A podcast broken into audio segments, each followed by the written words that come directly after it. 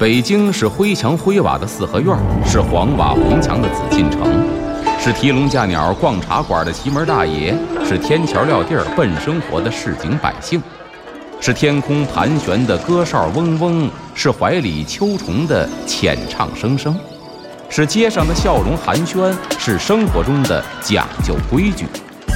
北京就是 FM 一零一点八，娱乐三里屯儿，阿龙说北京。据传说，北海的白塔镇海眼；据传说，北京曾是八臂哪吒城；据传说，北新桥的水井锁蛟龙；据传说，高粱赶水把命送；据传说，故宫的角楼是鲁班修。这北京的传说讲不尽，君请听阿龙为您讲传说。然后下边说的司呢，叫做贼盗司。这贼盗司是干嘛的？从字面上看得出来，对吧？就是盗窃嘛，就是贼嘛。那么呢，说这个暗偷者为贼还不一样。这贼是什么呢？凭的是啊，这个暗偷不能被你发现，被发现了那就不叫贼了。就以前你说江湖上有好多这个特别有意思的，就是咱说的道义有道，就是当强盗的他有他自己的规矩。您是抢的，您是偷的。您要是偷的的话，以前呢我听老先生说过，这贼如果我偷你被发现了，必须松手。为什么？您技术不精，不像现在说偷被发现了，叭给你一拳抢，没有说从偷改抢的，被发现了就得撒手，你跑你的。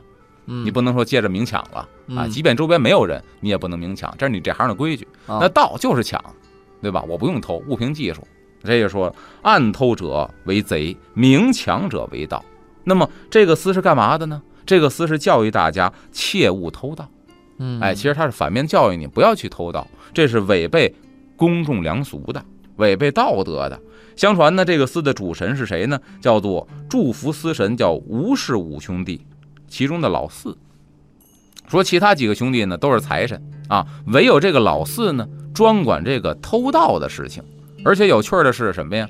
有趣的是以前的这些个捕快，衙门里边，咱前面说的这个刑警大队这帮刑警，嗯，哎，为了能够早日破案，抓到这个贼，干嘛呢？也来这儿拜来，哦，也哎，希望呢帮助他能把这案子破了。而更可笑的是什么呢？更可笑的是啊，这贼。也来这儿拜了，也拜，那为什么呢？嗯，别让人家那个刑警给逮着。那这最后就看这个人的这个主意是什么了。所以我在琢磨一个事儿，会不会这个贼和刑警一块在这拜，当场给逮了？所以这贼也来拜，别逮着我。哎，老百姓也来拜，为什么呢？就是希望不要被这个盗贼所侵扰，因为以前这个说实话比较猖獗。哎，为什么比较猖獗呢？这跟当时的社会环境啊和这个科技发展程度有关系。治安条件有点差啊，治安条件差，它为什么差呢？它不像现在高科技都用上了。嗯，好家伙，晚上灯火通明，路上有摄像头啊，别说亮了，都快成光污染了。嗯，各处的摄像头震慑你，你不敢。那会儿不是，北京那会儿好多什么有鬼胡同啊，什么这二龙坑胡同，它为什么说地方特别瘆人？嗯，为什么呢？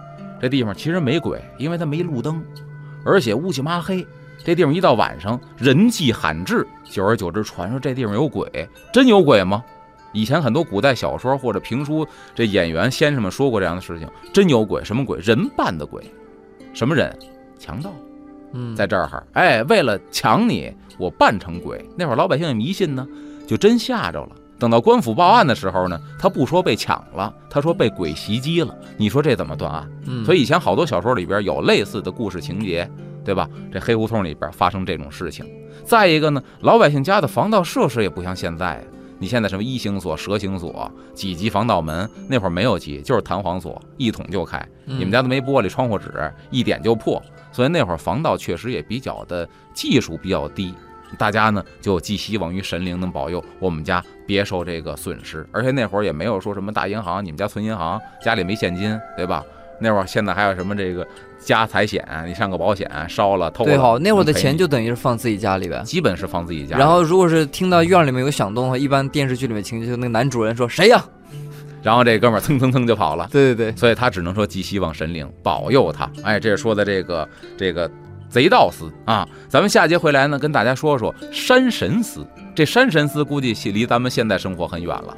对吧？嗯贼盗这东西离咱现在生活很近，现在依然有被盗、被抢的。但山神司是管什么的呢？咱们下节回来再跟大家说。